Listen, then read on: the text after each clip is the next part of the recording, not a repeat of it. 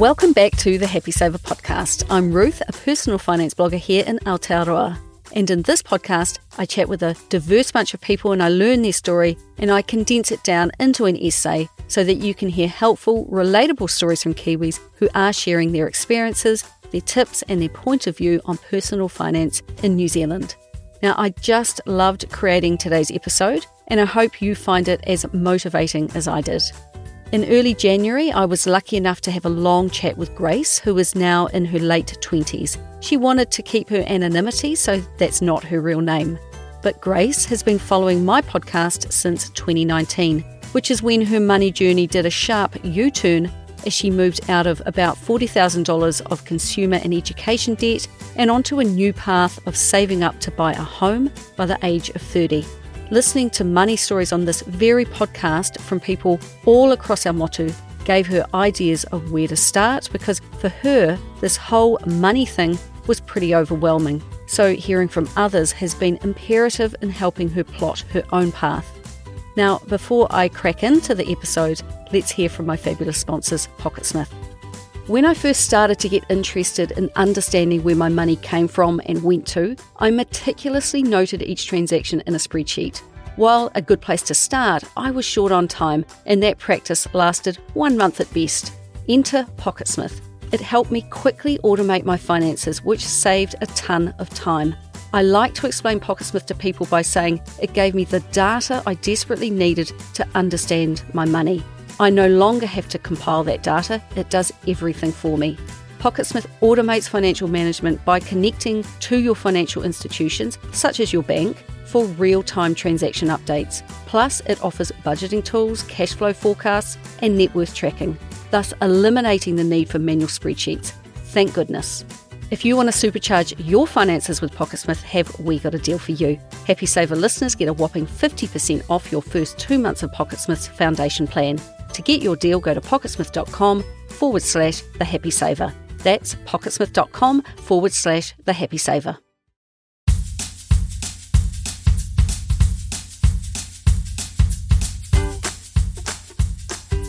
Grace grew up in rural North Island, New Zealand on a small 100-acre farm close to a small city and surrounded by much larger and really affluent sheep and beef farmers. It's only when she reflected back on her upbringing and talked with her parents that she really became aware that there was a lot of money floating around in these households. Her dad worked full-time in town as a sales consultant, and her mum ran their household and spent a lot of time ferrying Grace and her sister to every horse riding event that they could find, and her brother to his sporting events. Growing up, although it was never spoken about in her whānau, she had the sense that money was tight, as her parents worked hard to pay their mortgage. She knew that her parents were selfless, giving them an idyllic childhood in many ways and putting everything they could into their kids so that they could follow up their passions, namely horse riding, leaving little for themselves. Come the weekends, unless they were at a horse riding show, everyone mucked in around the farm, and she remembers a time around 2008 when New Zealand went into recession and money got super tight at home, meaning that her mum had to go out to work as a cleaner of homes in the area. And she noted at the time that her friends' mums didn't have to do this, giving her some inkling into money differences between families. When it came to the holidays, Grace and her siblings would go and help her clean, so they could chip in some ways in return for all the costs of keeping their horses fed and shod. Now, like many people I speak with, Grace was taught to save from an early age. Although she didn't get pocket money, she was still encouraged to save any birthday money she received and to get a job as soon as she was able to. While Grace was in high school, she embraced the idea of her parents that you could do anything you wanted if you were willing to work for it. So she babysat, she milked cows for the neighbours, and eventually she worked at a local pub. A great saver, she had no trouble saving all of her money, and she got a real kick out of seeing the funds grow. Now, I asked her what her parents taught her about money while she lived at home. Now, it's pretty common for me to hear this, that one of the key lessons was not how to save up and pay cash for things, but instead how to manage debt and pay the debt off. So the main thing she remembers from her parents was to take advantage of interest-free deals when you are buying things. Now, this advice has actually ended up having both a positive and a negative effect on her money journey. Her mum showed her that she only bought one item when it was on sale, and she paid for it using old school lay-by and then interest-free store cards once they became available. So if the fridge needed replacing, she would buy it using an interest-free deal with the store. Money was tight, so shopping this way helped them manage cash flow, meaning smaller weekly payments being made instead of one large expense. They never had more than one or two of these expenses on the go at a time. But as I'll explain in a moment, Grace doesn't think she interpreted their lessons the way that they intended, and I think that in many ways times had just changed. Debt became a whole lot easier to access. Her parents encouraged Grace and her siblings to work hard at school, eventually head into tertiary study, and to strive for scholarships to help pay the way when you get there. So this is what she did. But when she got to year 13, she had no idea what she wanted to do. So she thought to herself, well, I love the land. So she headed to university and studied for a Bachelor of Agriculture. Fortunately, she applied for and was granted a few scholarships. One was spread over 3 years, giving her $5,000 in her first year and $1,500 for years 2 and 3. It was a kind of woman in agriculture scholarship, and Grace said that there are so many up for grabs if you just go searching for them. She received another $3,000 from a local company that wanted to encourage local tamariki to go to university.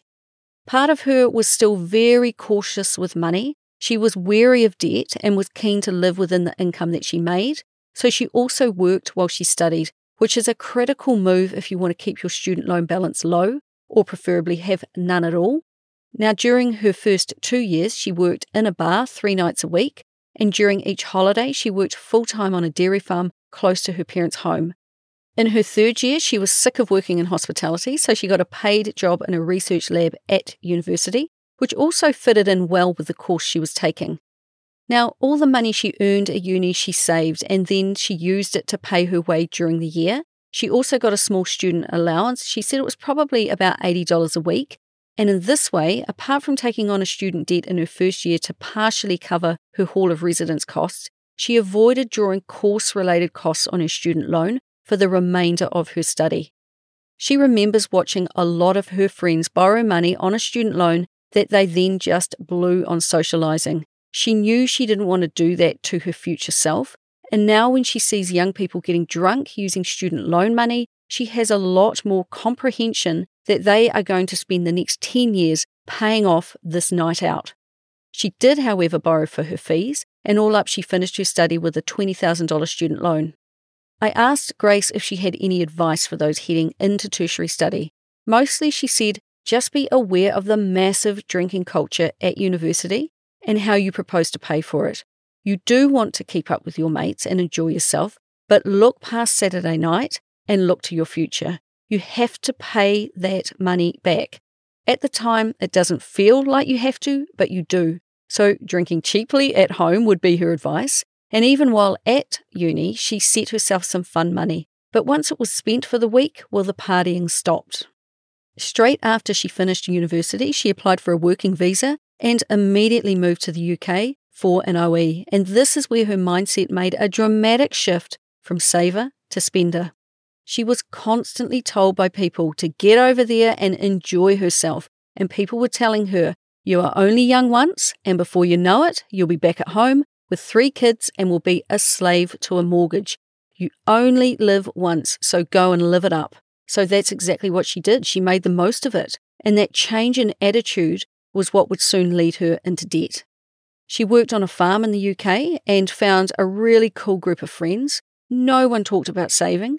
Instead, they spent every cent they earned seeing the sights of Europe and grabbing any fun opportunity that presented itself. And apart from making minimum payments on her student loan back home, which barely made a dent because of the interest she was being charged, she was living paycheck to paycheck. So she had the time of her life and she has no regrets, except maybe one.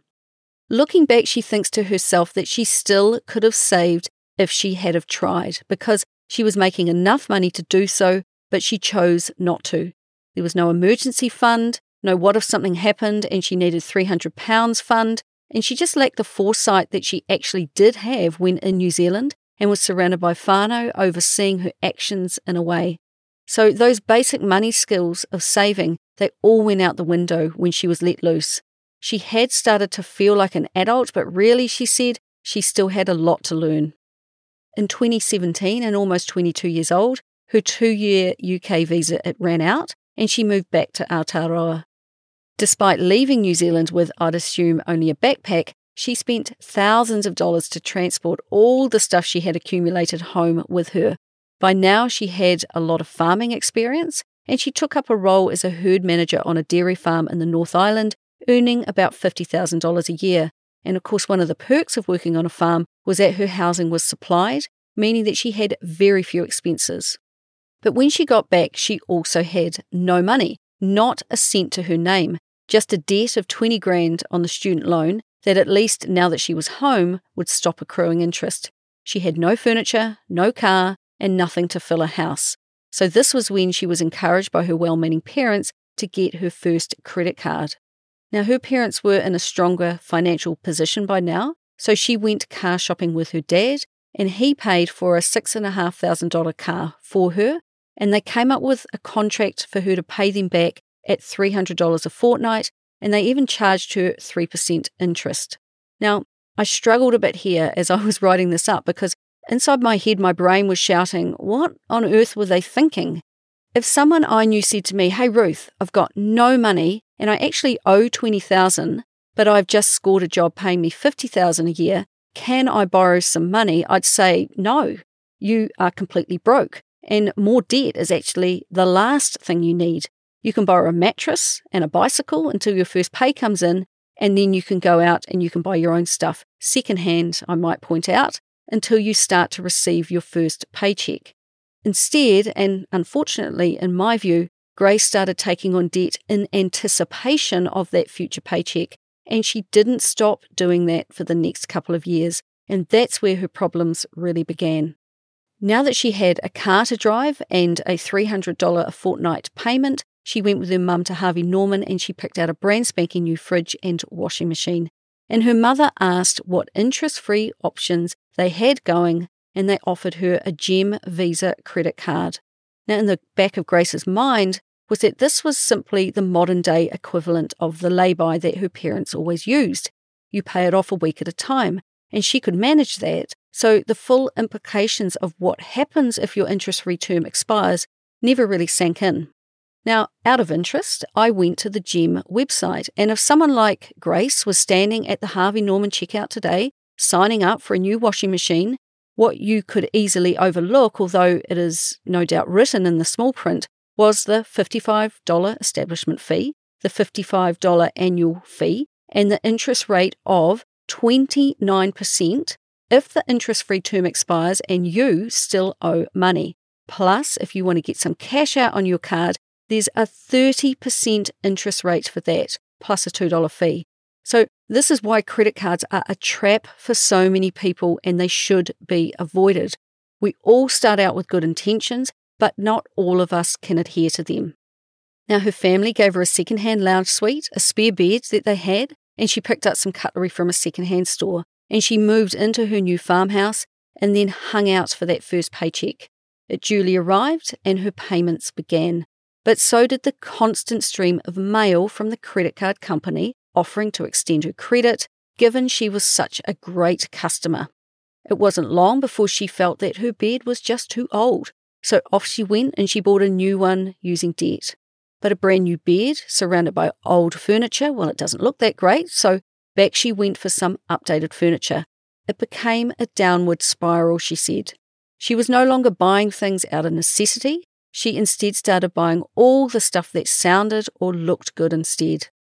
Now, when the relationship she was in ended, she was devastated, and she decided that a 5-star, 10-day trip to Indonesia was going to fix her broken heart. The travel agent didn't accept her Gem credit card, but they did accept a different type of credit card, a Q card. And no one wants to travel alone with a broken heart, so she paid for a friend to go with her, and she put the whole trip on the card. She had missed travelling, and they had a great time healing her broken heart. In 2018, in the winter, she was feeling a bit sad again, so she quit her job and she moved down to the South Island taking up a position as second in charge on a large dairy farm. When she had to save, she still had it in her to do so. She would even diligently write down her income and expenses in a notebook, and the moving company wouldn't accept a credit card, so she saved up the 4 to 5 grand that she needed to move all her stuff south. Her new employer contributed about 2 grand towards these costs, and they paid for her flights down. And they installed her in a new 2-bedroom home on the farm, and free rent was part of her salary package. She was paid $80,000 a year, plus a phone, plus an electricity subsidy to help out with a southern winter power bill. But that old lounge suite of hers was too big of a pain to move south with her, and buying something new would cheer her up, so she put a new sofa on the credit card when she arrived. So why did she need cheering up? Well, this new job came with much more responsibility than she had ever had before. Plus, it took her away from a lot of the day-to-day farming that she liked to do, and more into managing the diverse range of people who were drawn to farm work. Her colleagues were no longer her mates. There was that degree of separation now, and that led to her feeling burned out some days and sad and lonely on others. And she fell into a bit of a pattern. When she was sad, she would spend money, and it would give her a burst of happiness, as it's designed to do. And when the blues hit, she just couldn't help it. She went shopping. All the while, she was keeping up with the minimum payments on her credit cards, and once those were done, any money left over in her bank account felt like spending money. So that made it easy to save when she had to, but it also made it easy to spend when she felt like it, and she often felt like it. On reflection, she said, her spending was very excessive, and as she joined each new lending scheme, which was Gem, Q Card, Genoa Pay, Afterpay, etc., no one explained to her that these companies banked on you spending more and more and more, and much to their delight, she just couldn't see that for herself either. On her days off, she drove to her nearest city and went shopping, and it always made her feel better. And she loved walking in the door at home with shopping bags full of goodies. Lifestyle creep is 100% a thing, Grace said. Her choice of store also moved from shopping at the warehouse to shopping at Max, Witchery, Seed, and exclusive department stores. One particular day in 2019, she walked past a sign at a travel agent advertising an American Contiki tour that happened to be on sale. Well, she was still living the YOLO lifestyle, and it sounded like a lot of fun. So she walked in, booked it, and put the entire cost on her Q card, interest-free apparently. She went on the trip and had the absolute time of her life. And although she had saved some cash prior to going, well, she ran out rather quickly. So she started using the many credit cards that she had in her wallet and racked up some pretty hefty bills. Regardless of the exchange rate, she said that she just spent and spent, with no thought to how she would pay it back. Now, on reflection, having the time of your life can get a bit excessive. She did every activity, got drunk every night, and spent money like it was water. And back from her holiday, and now aged 25, she went back to work, but she felt lonely and isolated out on the dairy farm. She said as much to her boss, so they increased her income to $95,000, but money doesn't solve everything. And for the first time, she began to pay interest on her debts. She had previously thought that if you made minimum payments, well, you don't pay interest, but when your interest-free period expires and you have not paid the purchase off, you sure do. And if you can recall what I said earlier, interest rates are shockingly high. So for the first time, she felt guilty about coming home to such big bills. She started to realise that if she continued to behave this way, she would never get ahead and never be able to buy a house, which is something that she had in her mind that she would do by the age of 30. Around that time, she had been entering dairy industry competitions, and part of these events was a financial aspect.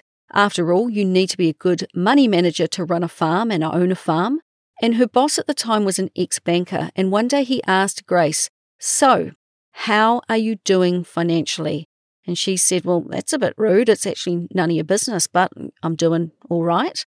Well, he pushed on and he asked her, "What are you thinking about achieving in your career in dairy?" And her reply was that she didn't think she would ever have the money to get into ownership or anything close to it. And he said to her, "But you are paid $95,000 with pretty much no expenses. You should have money."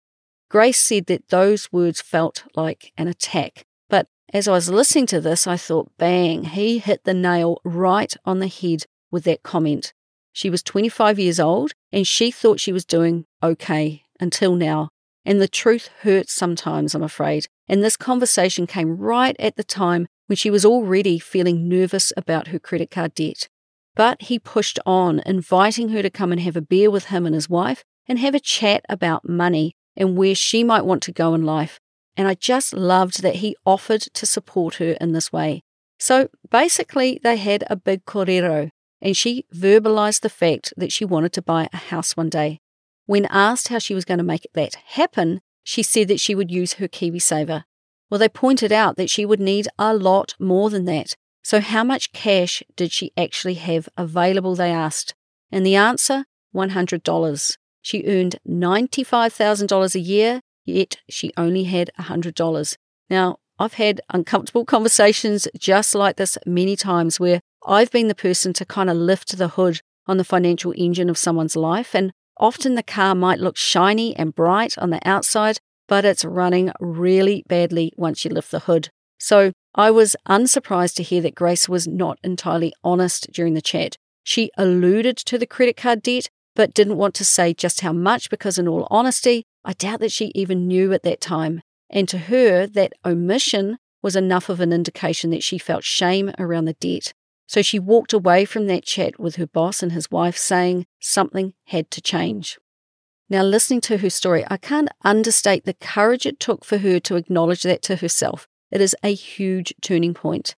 Now, a spark had been lit, and she started to search for information. She found this podcast and also Mary Holmes, and she started listening to stories about other people that she could relate to. The podcast that she had listened to and her boss and his wife had all recommended that she set up an Excel spreadsheet and write down every single thing she spent money on in the last 3 months. Each said to spend normally, but just note down every purchase that you make. She did that and then started adding up each category of spending, and she felt physically sick, and she was horrified at what she saw. There was almost $40,000 of debt in total. $18,000 of that was credit card debt, spread across her 3 cards that she had been making those minimum payments on, and she had many buy now, pay later schemes as well. The transactions that racked up the debt were actually so long ago that she really had no idea what she had even spent most of her money on, and it had taken her about 18 months to accrue $18,000 of debt. Half of her paycheck was now going towards these debts, and she was still not managing to pay them off, due in large part to the high interest rates and because she kept spending. Plus, her student loan, which she had been making payments on, as 12% was taken from each paycheck, but it still had a ways to go. She had fallen into the habit of paying some of her debt down and then maxing it back out again. And to her, that kind of felt like the point of it all. There was available credit that she was encouraged to use. And there were constant emails and letters in the post from all of the debt-spruiking companies telling her to use it. So she did. And in the eyes of the companies, she was a top-class consumer. Every occasion in the calendar prompted an offer. Easter, Christmas, Black Friday, Cyber Monday, even Waitangi Day was used as an opportunity to encourage spending. And something in her gut told her that this was a pretty crappy tactic that they were using. Interest-free on purchases over $50 enticed her to the shops or online, and she made sure she spent over $50 to get the great offer. It was just so easy, she said. It didn't feel like you were using real money. Statements that arrived by email never got read, and the promo letters in the post kept on arriving every couple of weeks. She started thinking about the future and that she wanted to buy a house one day, and was thinking that it was never going to happen if she continued to spend like this. But she also saw what a lot of money she owed, and she thought, how on earth could she ever pay that back? It all seemed pretty hard to comprehend. And I can kind of understand that. She was barely making minimum payments, so how on earth could she get on top of those minimum payments and more?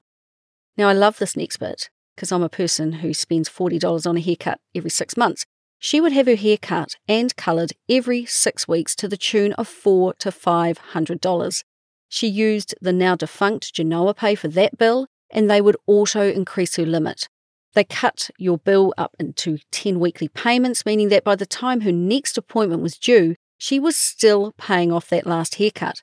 She paid a monthly membership fee at a beauty clinic, and she paid for that on a credit card. But the thing was, she would have her hair done, and then people would comment on how great she looked, how happy she looked, when she knew on the inside that she wasn't happy at all. But it was nice to hear the compliments. It was nice to feel that she had tricked her mind into being happy for 5 minutes. But all this was about to change because the spending had to stop. With her 3 months of expenses now written down, she then looked ahead. She created a budget for the next 6 months, and she didn't spend any money at all on anything but the basics.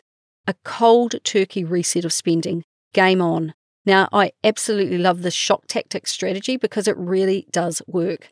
She adopted the avalanche method of getting out of debt. She listed all of her debts from the largest down to the smallest. She made minimum payments on all of them except that largest one. And then with every paycheck, she paid as much off the largest as she could until it was gone. She then closed that account, which was an effort in itself because obviously these companies really, really didn't want to lose her. Then she moved on to the next one and the next one. With the closing of each account and watching the debt she had dropping, she could feel herself getting lighter and happier. She broke up with her hairdresser and unfollowed her on Instagram, and she silently wept as she did so, she said. And her hairdresser was like, why? And when Grace explained that it was because she was in so much debt, they said, oh, but you always have to have something for yourself. You must treat yourself. So despite the fact that Grace had just disclosed the fact that she was borrowing money to have her hair cut and coloured, they tried to get her to stay. Now, this reaction amongst associates and friends was actually quite common, and she began to hate that kind of manipulation that kept people like her broke and in debt. She also got over her pack and save phobia and broke up with New World. These days, she spends about $80 a week on groceries, which is incredibly good buying if you ask me. She cancelled her home internet and she used her workplace plan instead. And whereas she had been flying home to visit whānau and friends every 3 to 4 months, this was expensive, so she cut back her flights to cut costs. In many ways, she said she became a bit of a hermit, and she didn't go to town unless it was absolutely necessary, because she had the very real fear that heading to the mall would kick her into her old habits again. She avoided the shops like a gambler avoids the casino, like an alcoholic avoids a bottle store. This was just the reset she needed. None of this trimming cost bullcrap. Nope, she was all in. And what this did was show her exactly what the bare minimum was that she could survive on. She was taking home $2,800 a fortnight. She increased her employee KiwiSaver contributions up to 10% to get money diverted away from her spendy self. If she didn't see it, she couldn't spend it. And her 12% student loan payment also kept coming out of her paycheck. Amazingly, she worked out that she could get away with living on, wait for it, just $400 a fortnight. Once she had locked in these costs, she then set herself a weekly buffer of a little spending money just to loosen the pressure on herself a little. Now, whereas she used to spend whatever was left over on buying consumer goods, all that leftover money, about $2,400 a fortnight, now went towards debt. It took her about 1 year to pay off all of her credit cards, all of her Afterpays and her student loan, but by March of 2020, she was debt-free. So all up, it was about $38,000. Did she celebrate this momentous feat? Sadly, no. With a goal now in her mind to buy a house, she simply moved on to the next obstacle in front of her, which was saving up a decent house deposit. Now, she regrets not pausing to celebrate, failing to acknowledge the fact that a huge change in mindset was a big deal worth acknowledging.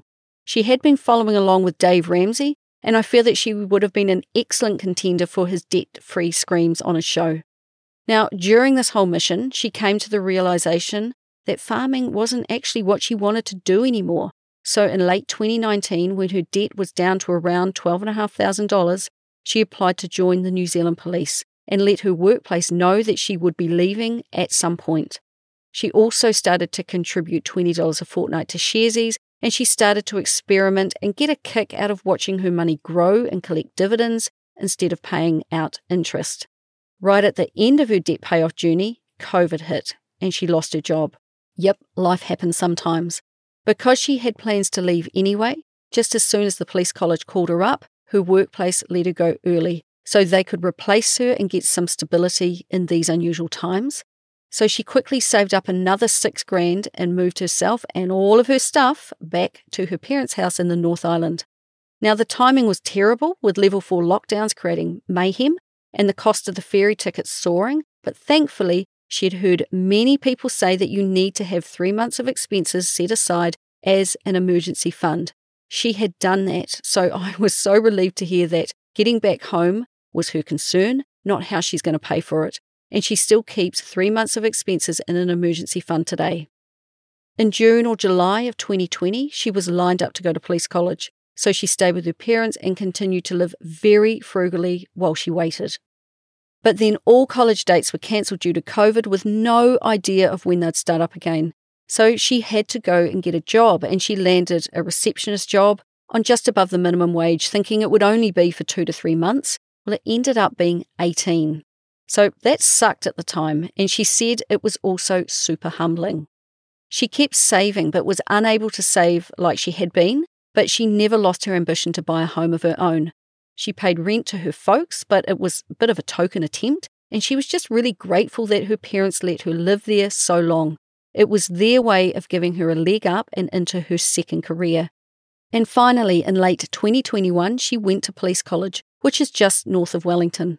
Her starting wage while at college was about $1,600 a fortnight after tax, plus they paid 7% into a superannuation fund, which she matched. Plus she also kept paying 10% of her wages into her KiwiSaver BNZ growth fund. She put her head down, worked hard, saved as hard as possible, and kept building up her nest egg. And when she graduated and went to work, you also get allowances for shift work and for various things, which tops you up a few $100s a fortnight. Then she has also received a 2% pay rise each year. And when her and I spoke in January of 2024, she had been working with the police for just over 2 years and is now earning $80,000 a year. The New Zealand Police Force is full of career opportunities, and Grace has taken the advice that her parents gave her when she was young: take every opportunity. So she is busy upskilling and training for future roles, with her mind firmly set on becoming a detective as soon as possible. So with her career underway in late 2023 and before the age of 30, she achieved the big goal that she had set for herself. Using some of her KiwiSaver, some of her police superannuation fund, plus saved cash, she put down a $90,000 deposit on a 2-bedroom property that she paid $390,000 for, and she moved into her own home in late 2023. Anything is possible if you want it badly enough. She has a mortgage rate of 7.09% fixed for 18 months, plus an offset account that holds her $10,000 emergency fund. She didn't drain her retirement accounts entirely, which I was very pleased to hear, instead leaving $10,000 in her KiwiSaver and $5,000 in her police superannuation fund. She keeps her contributions at that higher level, and she said that these accounts will quickly build up again. Now, her advice to others: the police and the armed forces, they offer really good superannuation schemes worth taking advantage of. Now, her Sharesies journey stalled when they put the fees up, plus she has been picking individual companies, and the majority of them actually had performed terribly, it turns out. I was not surprised to hear that her 2 ETFs, which is the New Zealand Top 50 and the US 500, had fared a lot better. So that money sits there for now without further contributions while she decides what to do next. She didn't want to sell and lock in her losses, but sometimes some companies, well, they never stage that comeback that you are hoping for, I'm afraid, Grace. Instead, she has turned her investing attention to Kernel, due in part to their podcast, It's No Secret, because it gave her some good information during this journey.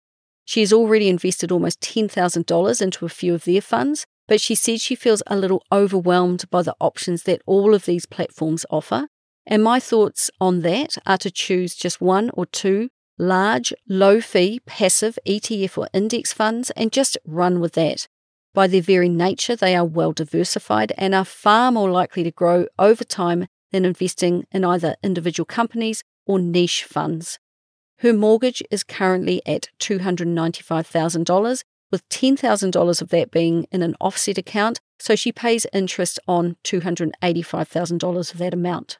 Cash in hand after super and KiwiSaver payments, she makes about $1,800 a fortnight, and when the first mortgage payment came out, she found it really depressing seeing her $951 fortnightly payment go mostly towards the interest on her loan, with a mere sliver of principal being paid off.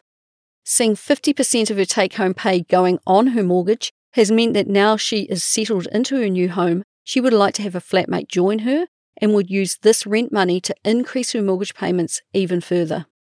Now, where Grace once felt out of control with her money, now she is anything but. In many ways, she has just returned to the disciplined teenager and university student that she once was. Her remaining income is divvied up to pay for food, utilities, gym membership, which is her one luxury, and some fun. She sets aside $150 a fortnight for dining out, for drinks and takeaways, and much like when she was a student, when it's gone, it is gone. And if she doesn't spend it all, well, she lets it build up. And with a long weekend on her horizon when we spoke, these days she is saving up in advance for a trip away, not putting it on a credit card and wondering how she will pay for it when she gets back. She doesn't track her earning and spending in a spreadsheet or a notebook these days. It was something that she could work on, she thought, but she has different bank accounts and sinking funds for a variety of things she knows she has coming up, and she has automatic payments into each of those. If she finds her checking account a little low at the end of a pay period, she will go back and reflect on where she spent the money and adjust as necessary, and this seems to work for now. Having experienced lifestyle creep firsthand, she can spot sloppy spending a mile away, but I do think that it's something worth keeping an eye on in the years ahead. I was so pleased to hear her say that she is now in a better emotional state, she is happy, and she has a good financial setup. The need to spend to make herself feel better is pretty much non-existent. She is so stoked to be where she is at the age of just 29. She was really sick of hearing that you needed to have a partner in order to buy a house, and that home ownership was impossible on one income. She worried that she was going to be penalised for being single. But by coming on this podcast, she's wanting to show others who are single that if you want a home, if you are prepared to put in the mahi and change a few poor money behaviours, well, yep, you could do it too. It might be a stretch in Auckland, but in smaller cities throughout Aotearoa, yes, it's still absolutely possible. Next, I asked Grace what her 5-year vision is. Well, the house is a fixer-upper, and she expected that to be the case, but her intention is to save as hard as possible and cash flow any renovations that she decides to do, all while paying as much as she can towards the mortgage. She wants to own her house debt-free as soon as possible, and I cautioned her to stick to that goal and not become like so many people I meet who drag a mortgage around with them for the rest of their lives, continually dipping into it for holidays, for cars, and particularly for house renovations. She wants to continue to advance her police career and perhaps move overseas at some point, and if that happens, she wants to either have her house paid off or be very close to it. She also wants to continue to invest as much as she can into her retirement accounts and index funds. I wondered how conversations with her friends go now, given that she has pivoted from a farmer with fabulous hair and makeup who was always up for shopping and travel, to a police officer who now has a house and a mortgage to pay. There are certainly some friends who encourage her to splash out on herself like she used to, regardless of the cost, but she explains to them that having the perfect highlights in her hair and the perfect appearance is just not high on her priority list anymore. And when she explained to one friend that she had bought a house, the friend thought it was completely impossible, and it led to them having a good chat about the journey that she's been on. And Grace said that she detected a glint in her friend's eye that meant that she might have been, for that friend, what her old boss and his wife were to her, someone to speak a few truths into the situation. She's also lucky in the fact that she can chat money with her siblings really openly, and they each bounce ideas off each other. Sounds like they are not always great ideas, but it sounds like there have been some lively debates at times. And as long as they're talking about how to grow wealth and live a good life, well, I'm pretty happy. And if I were to ask her what she considers to be her biggest financial triumph, it was 100% paying off the debt in a year. She is super proud of having done that. And can I just chip in here and say how pleased I am that she included paying off her student loan in that debt snowball. So many people don't consider it a debt at all, and I think they are misguided in that view. And her greatest financial flop, well, it has to be that American holiday that she bought and the sheer amount of money she spent without giving it a second thought. Or a second flop could be the thought that she probably spent close to a house deposit over the years trying to be blonde. I did the math, and at $500 every 6 weeks over a 5-year period, that's $22,000. It's a shame she has joined a profession that will give her grey hairs, but she is making do, she said. And if she were given $10,000 right now, what would she do with it? She might spend $1,000 on a new oven and put the remainder straight on her mortgage. And I hadn't asked this question for a while. It was, what was the most extravagant thing you have purchased for yourself in the last 90 days?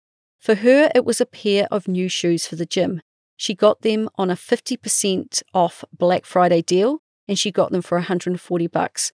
And going back to her mum's advice of buying on sale all those years ago, well, I think she would approve of her daughter's wise purchase and the fact that she got a deal and she paid in cash. As for resources for others to follow up on, I've already mentioned a few, but others are Mary Holm. She found her at about the same time that she found me, and also The Ramsey Show.